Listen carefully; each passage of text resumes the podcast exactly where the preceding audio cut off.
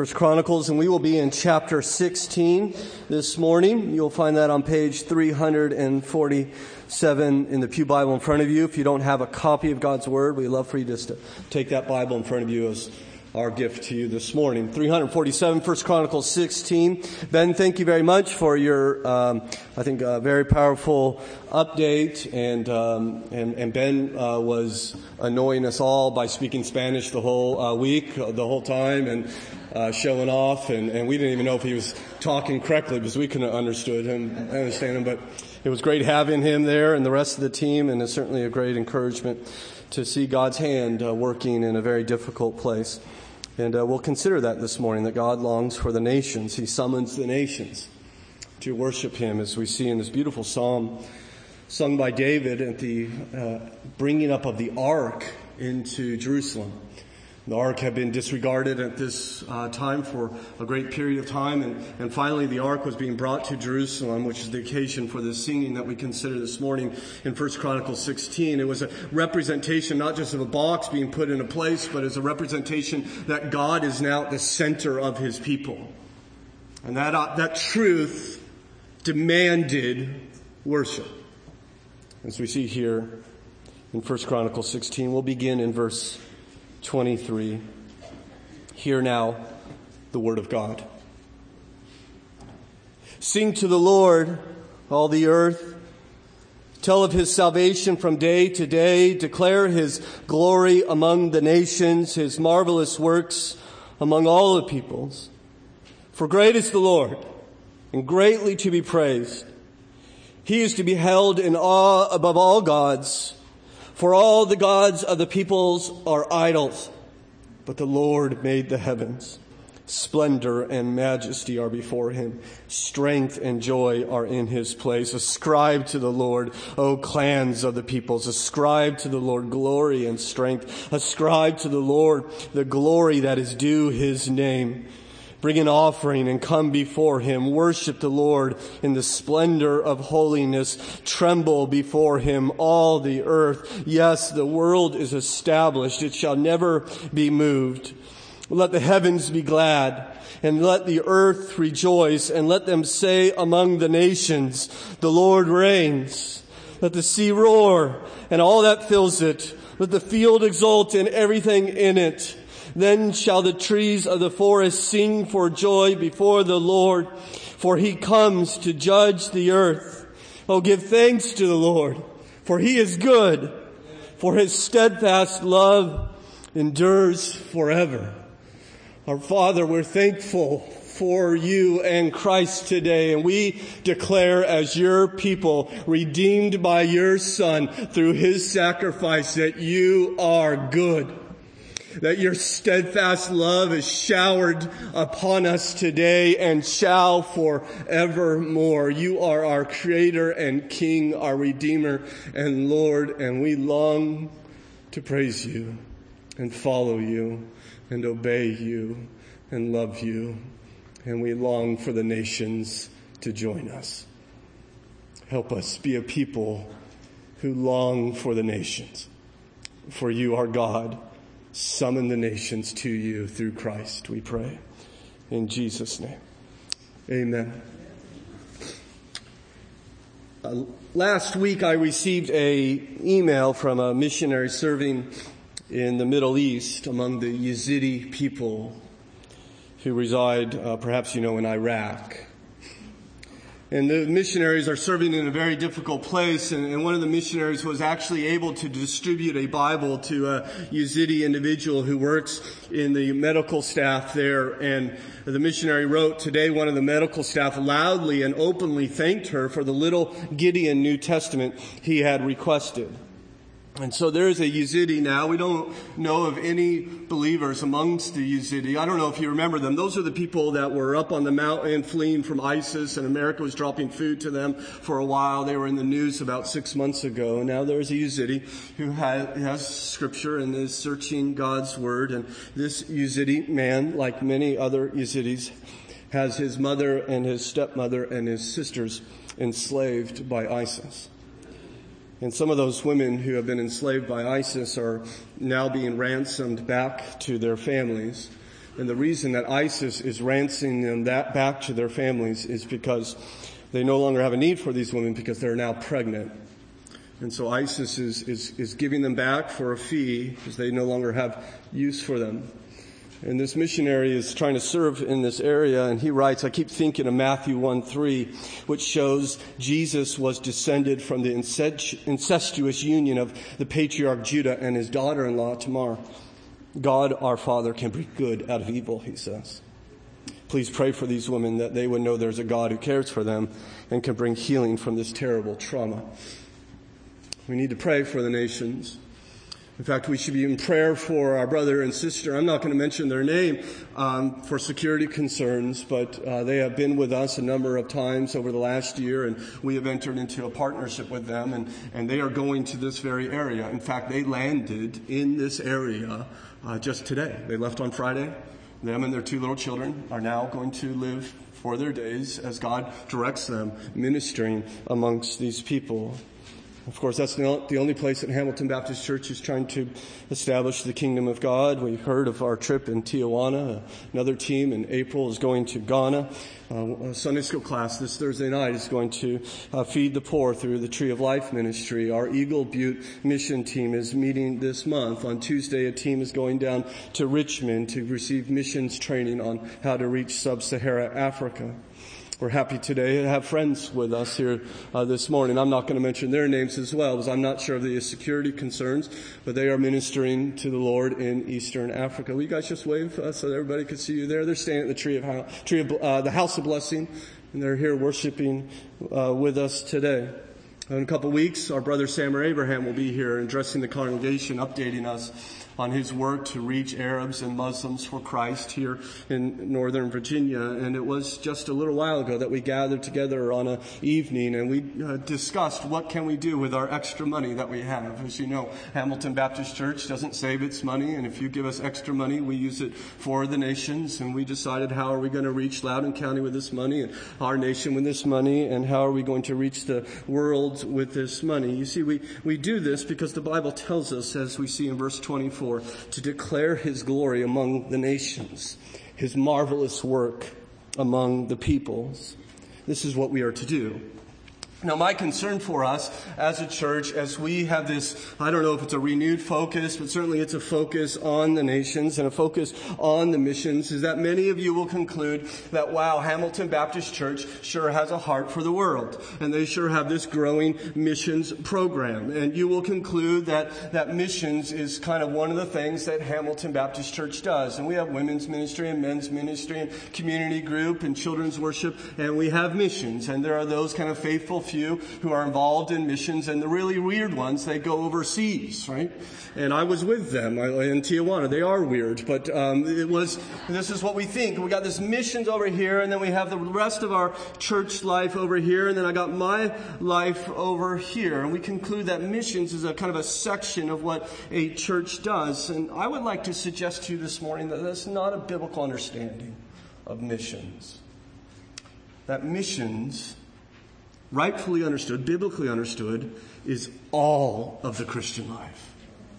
It's everything we do. Jesus Christ in the Gospel of John said, As the Father has sent me, so I am sending you. The Latin word for sent is missio, where we get the English word missions.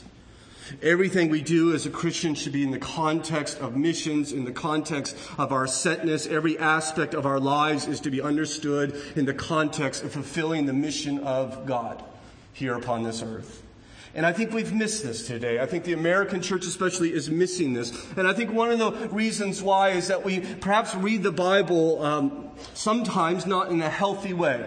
And what I mean by that is there are really two ways to read the Bible. There's one way you could read the Bible as a topical book that gives us principles on how to live. And we come to scripture and we ask questions of it and we say, okay, how should I treat my wife? Or how should I pay taxes? Or what does the Bible say about the Holy Spirit? Or, or what does the Bible say about uh, biblical sexuality? And we, we come to the Bible as a reference book on how to live. And we go there and find wonderful things as to how I'm to be a father or how I'm to avoid temptation. And, and when we read the narrative stories, we see these as great moral examples or moral failures from which we are to emulate or to avoid. Now, this is a legitimate way to read Scripture. We are instructed to read the Bible this way. 1 Corinthians 10, if you want to explore that, will teach us that we can come to the Bible looking for these examples, these principles on how to live. But here's the danger. That if we only read the scripture in such a way in which I'm considering how it applies to how I'm supposed to live, and then what the danger is that the word now centers on me. It becomes about what I'm doing and what I'm supposed to do and what I'm not supposed to do. And I would suggest to you that there is another way, an, another proper way to read the Bible. And it is not to come to it as a topical book that gives me principles on how I ought to live, but we read it as a unified book that tells a story of God's mission. Creation, fall, redemption, consummation. I believe the Bible is a narrative, if you will. I believe that there is a single storyline with a plot line, and it is that God intends to save the world from sin. And I believe we can read the Bible that way as well, and we ought to more than we typically do. Let me tell you, let me give you an example of how, how reading the Bible different ways can, you can apply to a text. Next week, if God is willing, we're going to resume our study of the Gospel of Luke, and we're going to consider Luke chapter 4, which is the temptation of Jesus. Now, if I'm going to read the Bible in a topical way, looking for principles to live, I'm going to read that story thinking, okay, I want to know about the devil and how the devil tempts and his schemes, and I want to become aware of, of the things he does and how he tries to get us. And then I'm going to look at Jesus, and Jesus is going to give me hints on how to overcome temptation and, and how I should, should, should be able to avoid the devil. And I find all these great principles on how to live in the context of temptation. And, and that, that's, many people read that story that way, and that's a proper way to read the story. But if we come to that story and read, understand the Bible as a unified book that has a, uh, tells the story of God's mission, we ask totally different questions. We begin to ask, well, why is Jesus being tempted anyways? I mean, what's, what's the point? I mean, why, why not live just a normal life? Why does he have to spend 40 days in temptation?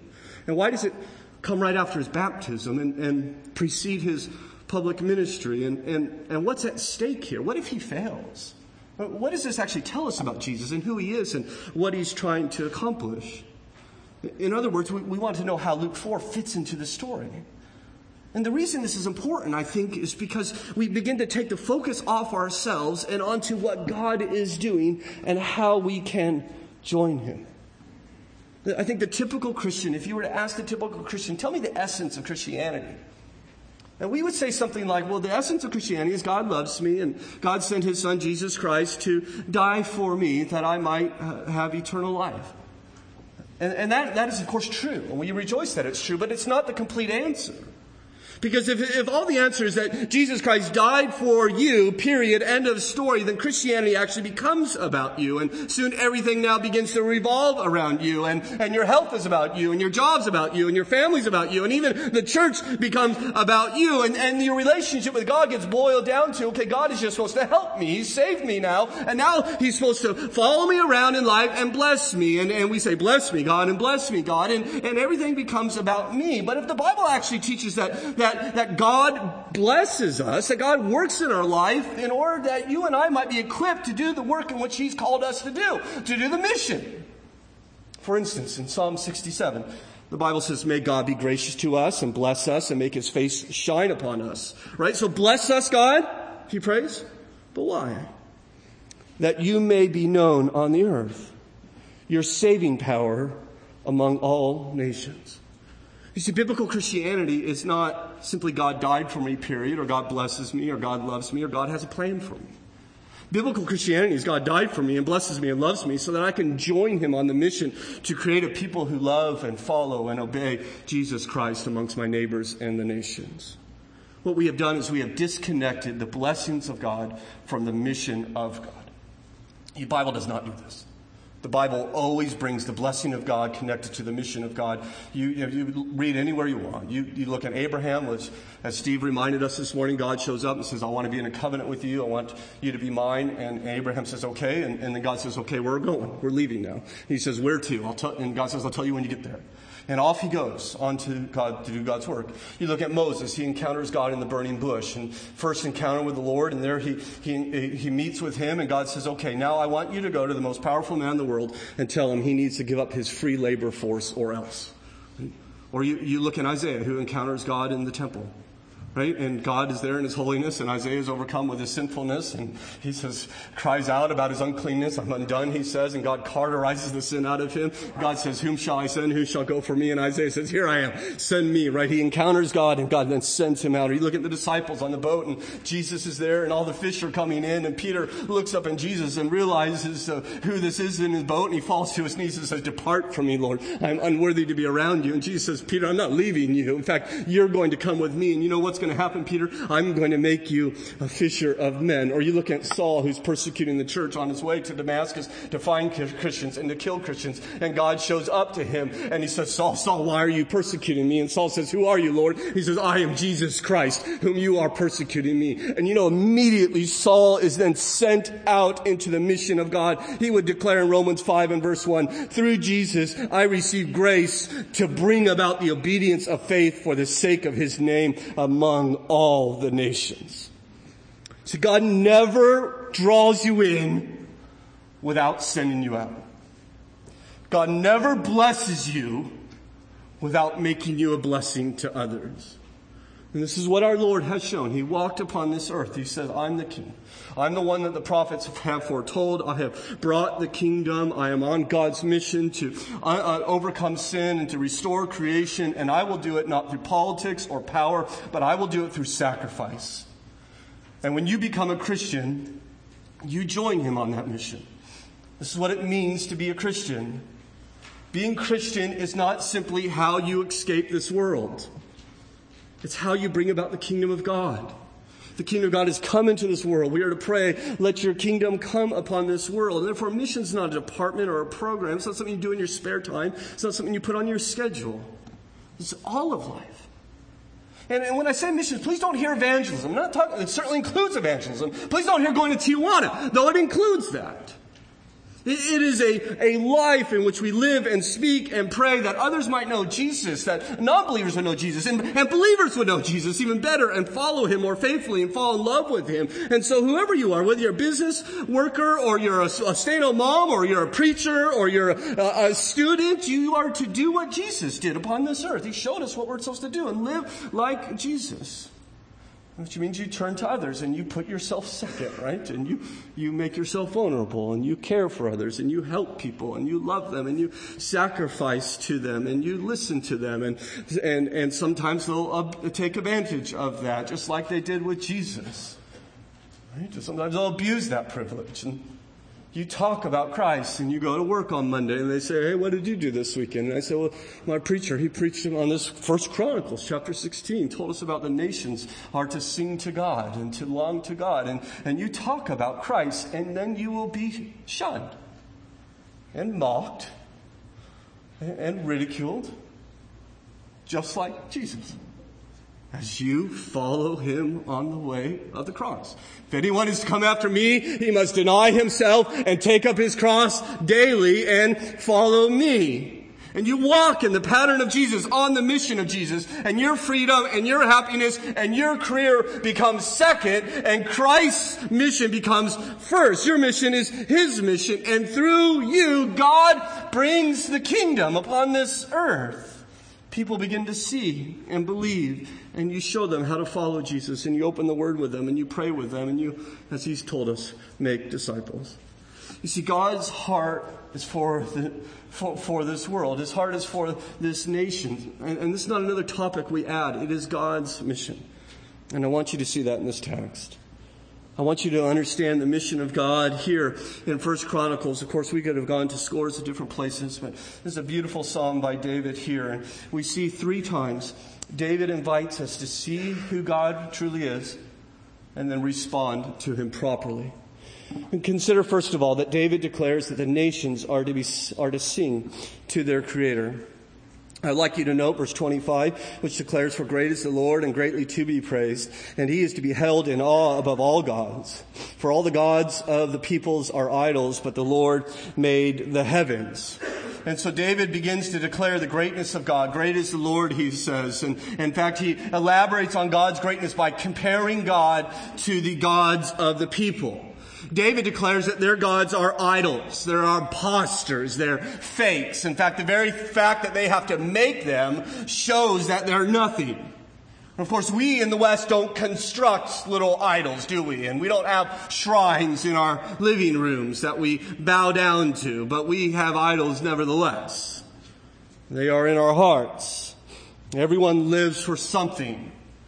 Everyone worships. You can't live your life. It's impossible to live your life without investing something or someone with ultimate meaning. Whether that's your career, or your family, or your beauty, or your intelligence, or your sports team, or God Himself, you will make something the purpose of your life. Whatever that is, that is your God, and you worship it. You may not call it that, but that's what it is. Martin Luther declared, whatever your heart clings to and relies upon, that is your God. We all have our gods, and, and people's gods may be impressive, but when you compare them to God, they are nothing. You note verse 26, he says, For all the gods of the people are idols. What's the next word? But the Lord made the heavens. Right, you see the difference? All gods are statues. God made everything. He spoke and it came into being. All things. Everything that ever existed, seen or unseen, forever, is here because he has declared it to be, including you and I. He is the creator. There he is, verse 27, splendor and majesty are before him, strength and joy are in his place. We are to see God as creator, and then we are to respond to him. So if God is this great creator, how do we respond? Well, look at verse 23. Sing to the Lord, he says, all the earth. There is a worship that we are to give to Him. We see, see God's revelation always leads to God's worship. We see who God is. We respond by praising Him, by, by rejoicing in Him. He is not simply after our understanding of His greatness or an acknowledgement that He is Creator. We are to worship Him. Verse 25 says, For great is the Lord and greatly to be praised. He is to be held in awe the greatness of God moves us to sing to Him, to worship Him. There is a doxological response to the revelation of God, but there is a second response, and it is a missional response. We not only sing to God and praise God, but we proclaim God as we read on in verse 23. Tell of his salvation from day to day. Declare his glory among the nations, his marvelous works amongst the people. We are to tell of him. We are to declare him. There is this connection between worshiping God, sing to the Lord, and immediately tell of this God. You see, the revelation of God leads to the worship of God, but the worship of God leads to the witness of God. We do this all the time. You rejoice in something, you will tell people about it. You are not to sing to God out of duty and you are not to witness out of guilt. You are to proclaim God because you are in love with Him, because His deeds, as the psalmist says, are marvelous. Not ordinary or boring. They've captured your heart.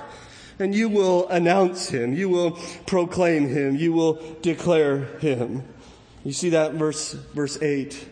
This is how he starts the psalm. Oh, give thanks to the Lord, call his name, make known his deeds among the people, right? Proclaim him, sing to him, sing praises to him, tell of his wondrous works, right? You see this weaving in and out of witness and worship and proclamation and praise. It's everywhere. They go hand in hand.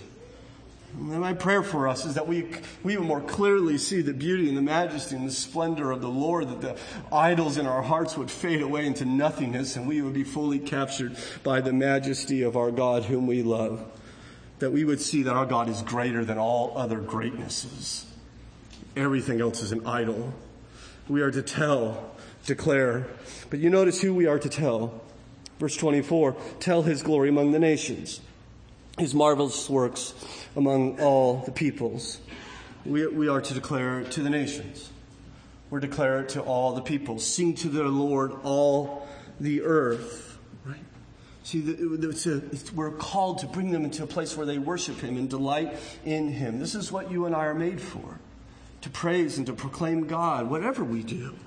We're saved for this. We're sent on this. We are made for this to, to bring Him praise. This is what will satisfy your hearts.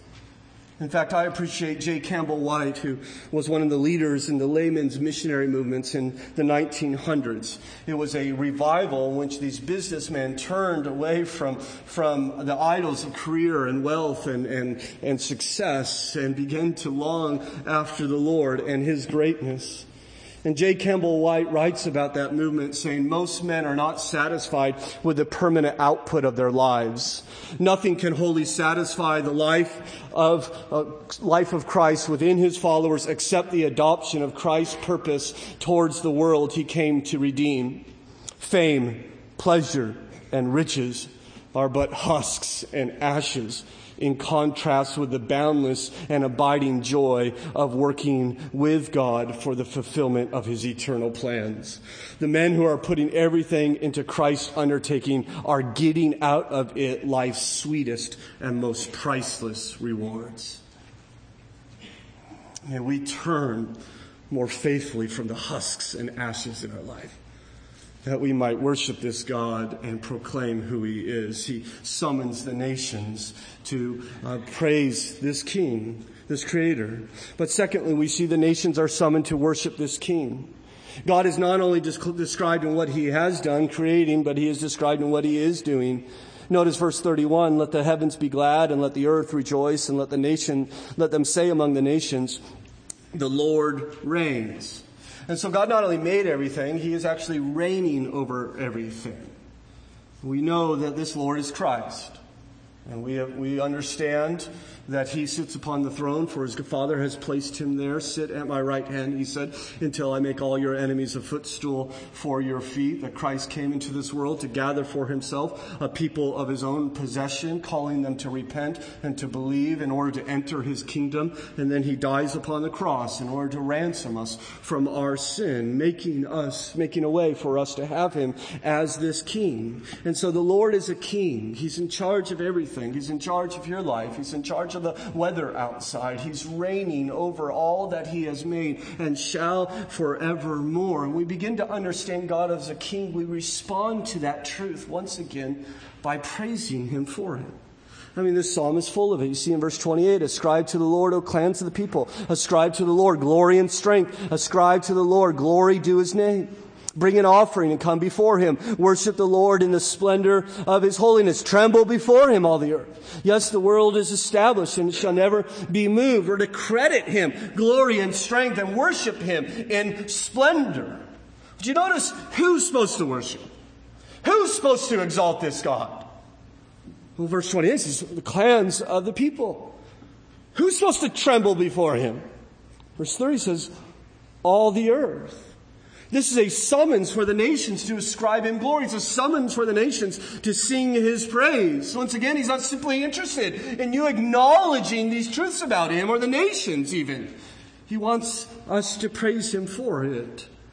In fact, Paul would write in Romans 15 and verse 9, Christ came into the world so that the Gentiles will glorify God for his mercy. Right, this is the mission of God, that you would receive the mercy of God, that the nations, the Gentiles would receive the mercy of God in order that we might glorify Him for it, be won by Him, and find delight in Him. And so we are to praise Him, all the nations. You notice how we are to proclaim Him. Once again, we see a, a worship response and a missional response. Note verse 31. He says, and let them say among the nations, the Lord reigns. We are to tell the nations of his reign. We are to bid them to come to submit to King Jesus, that our God would become their king in order that they too might ascribe him glory and strength and splendor.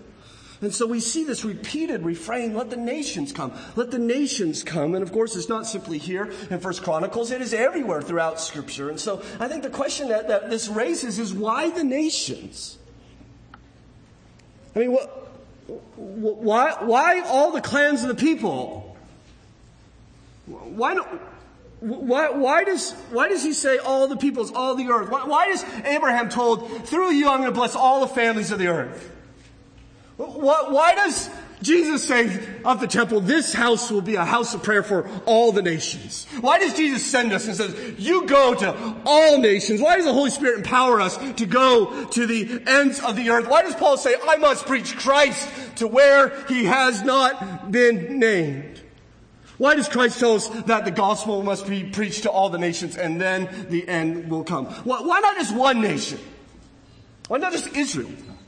Or America? That's a good nation. You can pick that one. Right? Why not one? Or two? Or five? In fact, why are we even going to Tijuana? Ghana? South Dakota? I mean, is there not lostness here in Loudoun County? Are there not people who need to know Christ as King, Creator, uh, living next to your house and working in the cubicle next door? I mean, why in the world would you would you go to Tijuana when you could just go across the street or across the hallway? Why the nations? Well, you read the psalm and you see what the nations are supposed to do. They're they're supposed to unite their heart and voice in worship of God. They're to sing to Him and ascribe Him glory and worship Him in splendor. So that if God's goal is for Him to be exalted, Him to be glorified, uh, my question is what's going to exalt God more? If just one type of people worship Him and love Him and are drawn to Him? Or if all kinds of people in great and vast diversity and different languages and different customs and different dreams about life, and yet they all are united in finding their delight in Him. Right? Take, for instance, let's say uh, there was a work of art, maybe a, a piece of music or something. Um, and, and, and there was one group, very like minded, small group, but they really loved that piece of art. And so that has, so that art has some glory. But what if there's a piece of art that not just one group liked, but, but, but everyone liked? Like everyone in America really liked that. Like what, what, so like, let me put it this way. Sometimes there are some people in church that like hymns, right, to organ and piano. And there are some people who like new songs to guitar and drums. What if there was a type of music that we all agreed is the best? And not just us but people throughout this country, like Californians and Virginians and, and, and, and, and even Mexicans and, and people in the Bedini uh, Kurds and the Lakota Indians and the Ghanan. And, and they all agreed. In fact, everyone in this whole world agreed that that's the best. And not just in this world, but, but people who, who have gone and, and are dead, people a hundred years ago thought it was the best, and a thousand years ago, they thought it was the best. You see, the more diverse the people who give their heart to something, the more glorious that thing is seen to be. The greatness of an object increases in the proportion to the diversity of those who recognize its greatness. Let me give you another example. Let's say, let's say there was a leader, right? There's leaders all over the place. People want you to follow them. And usually they get people very like them who will follow them. But what if there was a leader, maybe let's say a king, who not only got Republicans to follow him, but Democrats as well. And even the Green Party, right? Yeah, and the Libertarians, right?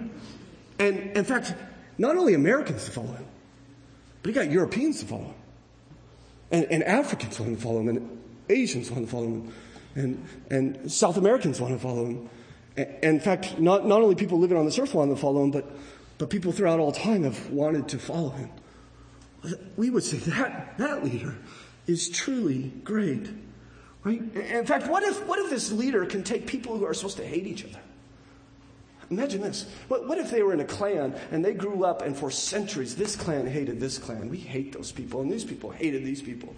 They didn't want anything to do with them. They wouldn't even let each other in the house, call each other's name, the prejudice that killed each other. What if there was a leader that was so great that he could not unite people from over here and people from over here, and they would actually love each other despite everything they've been taught because they love him? Well, then his glory is clearly seen, is it not? That will draw the world to himself. That will exalt him. Christ is demonstrating his greatness by winning the affection from peoples all around the world. As one has said, there is something about God that is so universally praiseworthy and so profoundly beautiful and so comprehensively worthy and so deeply satisfying that God will find passionate admirers in every diverse people group in the world. His true greatness will be manifested manifest in the breadth and diversity of those who perceive and cherish his beauty. I could testify to this truth personally. I flew out to Tijuana a week ago Thursday. And as Ben told you, we had a worship service on Thursday night. And uh, worship service uh, is not like this service. It, it was in a, um, a plywood building with a tin roof, and we didn't have cushion pews or air conditioning. Well, we didn't need air conditioning, praise the Lord, but we, we had we had metal metal folding chairs, and there was uh, the the mission team there, and then there were the two missionaries, Dave and Debbie, and there were about six women, and there was uh, a bunch of children, and and it's not not wasn't we weren't packing the place out, and and the music that we sang, we sang to YouTube videos that was, my, to my ear, very, very loud and occasionally accompanied by a poorly played drum. And there were nasty cats coming in and out of the place and build, children were, were squirming and, and I was tired. We started at 7.30. We're now at 9.30. By the way, that's 12.30 my time. And I just got off a plane here this morning. And, and the, the word that was given was, was nice, but nothing too compelling or inspiring or insightful as the word was shared. And by the way, I could only understand about every fourth word, maybe every or tenth word. And we would say, well, that, that's not conducive for a vibrant worship. That's not conducive to draw one's heart after God. And I'll tell you, in the midst of all of that, my heart was racing to the glory of God. And I wanted to shout, great are you, Lord! I wanted to worship Him. There was something working in my life as I'll tell you, the greatness of God is displayed more clearly when He calls people unlike you and unlike me People from around this world, from every nation and every people group to bow their knee to Him. It's not a matter of the, the talent of the musicians. It's not a matter uh, uh, of the condition of the room. It is a matter of what God is doing to redeem a people. And He gets glory when He goes into every nation and says, you are mine and you are mine and you are mine. And people bow their knee to King Jesus. This is why He wants the nations. He wants the nations that he might be glorified in them. And I'll tell you, that has a massive impact upon us when we see the nations come. It not only impacts us, it impacts the world. The world will sit up and take notice. What in the world is going on? Why are the nations coming to this God? They won't take notice if it's just people like you and I. But when people start coming to Him, it's just snowballs. Well, lastly and quickly, we need to understand that the earth is summoned to exult in the judge. Note verse 32 the, the sea roar and all that fills it. Let the field exult and everything in it. Then, the, then shall the trees of the forest sing for joy before the Lord, for he comes to judge the earth. We've seen that God has created the world, that God rules over the world, and that God will judge the world. He's coming to judge. And the earth is summoned to exult in its judge. You see joyful praise all over there. The fields to exult and the trees are to sing for joy. Verse 34, oh, give thanks to the Lord for he is good, for his steadfast love endures forever. Creation's praising him. We are praising him. We are worshiping him as judge with joy. Now this is interesting because usually we don't connect judgment and joy. Right? Those two don't go together in our mind. And yet the trees shall sing for joy and the fields shall exult because he is coming in judgment. So how, why do you connect joy with judgment? Well, when Christ comes in judgment, he's going to right all the wrongs. It's the only hope we have for this world. That no justice, no injustices will go unaddressed. Everything's going to be right. The world's going to be renewed. This is why it's good news. This is why we rejoice in it. I don't know if you noticed, but, but the earth is not really filled with joy and happiness right now. Uh, I don't, have you noticed? You go to Tijuana, that could be very clear to you, or just turn on the news or go to the hospital, and you will see that this world is broken. We live in a broken world because we have turned our back upon its maker, and the center can't hold us together anymore. Now anarchy is all over this world through our sin, and God is coming back to put all things right. He's going to put them in order. He's going to deal with evil and sin once for all, and the world will be renewed. In fact, you notice there in verse 34, then the trees of the forest, um, then shall the trees of the forest sing for joy. This is future tense, right? One day the trees, he says, will sing on that day. In fact, that reminds me when Jesus is coming into Jerusalem in the triumphal entry, and remember he's riding on the back of that donkey and everybody's coming out and laying their coats before him and they're shouting, Hosanna to the son of David, Hosanna to the king of Israel, right? And the Pharisees are over there with their arms crossed and their faces frowned and they call out to him and they say, Rabbi, rebuke your disciples. And Jesus says, if they were to remain quiet, even the rocks would cry out. Right? That Jesus is so glorious that if it were not for his restraining hand, creation would be in praise of his majesty and his righteousness. And, and we see here the rocks cry out and trees sing for joy. Of course, that's a metaphor, right? Probably. But what if it's not? Right? I mean, maybe this is just a tantalizing reminder that our world is just a shadow of what it one day will be when King Jesus returns and puts everything right. And if the trees can sing and the fields can exult and the rocks can cry out, what will you and I be able to do? He's coming. And this is why it's joyful. God is going to come and bring everything right. It is the only hope that we have for the world. But now here's the question. If the judgment of God is the only hope we have for the world, does it bring hope for you and me? Because if in order to enjoy the world that He is going to renew, we have to endure that judgment. And how are we going to endure the judgment of God when I can't even live up to my own standard and neither can you, right? We all have standards in this room and none of us are living up to our own standards. What about God's? How will I stand in judgment? In fact, when we think about this, if there is no judgment, then there's no hope for the world. But if there is a judgment, what hope is there for you and me? Well, I'll tell you the hope. It's found here in verse 23. Sing to the Lord all the earth. Tell of his salvation from day to day. He is a saving God. He has come to save. And there's nothing more glorious and beautiful, even greater than his creation and his reign and even his judgment. The greatness of God is precisely seen in, in the mercy of God through the sacrifice of his son. The Bible tells us that Jesus Christ walked upon this world, lived a perfect life. A life that you should have lived and have not, and he died a death that you should have died and won't have to if you trust in Christ. In fact, there already was a judgment day, wasn't there? It's called Calvary. It's Good Friday. The judgment of all my sins and all your sin, Christian, was poured out on King Jesus. We were judged then in Christ. He was judged for us.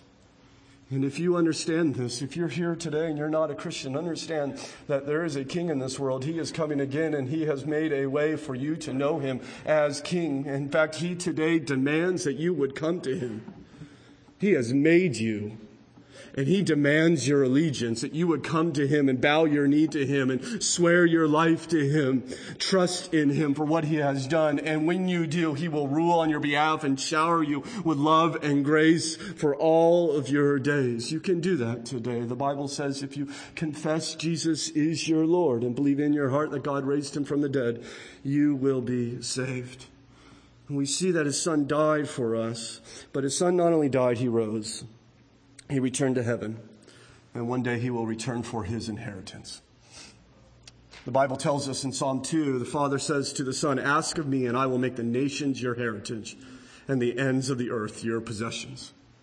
When he comes, the clouds will be his chariot, the wind will be his, his wings, the host of heaven will be his army.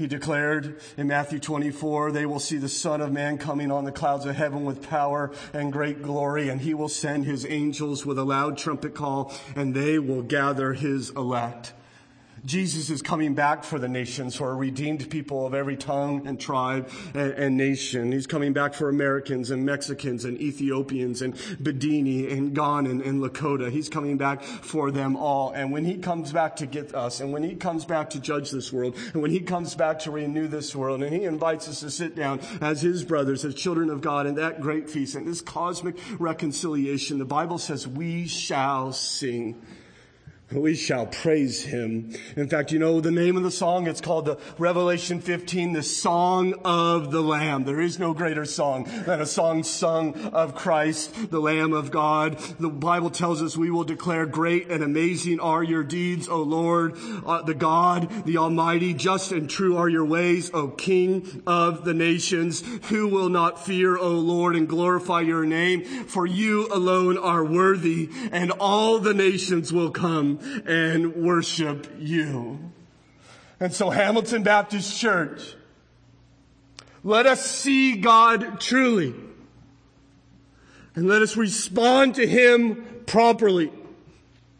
Let us find our joy and delight in Him, in praising Him and proclaiming Him to our neighbors and indeed to the nations. Father in heaven, we thank you that Christ has come for us and all people. All the peoples of this world. None shall be excluded. There shall be some from every nation, tongue, and tribe, for Christ is worthy. Help us to invite them, beckon them in to give their hearts to you in worship. Perhaps there's one here today that would be willing to give their heart to you, perhaps for the first time ever that they would bow their knee to a king who will save them and set them on mission for the glory of God. We pray in Christ's name. Amen.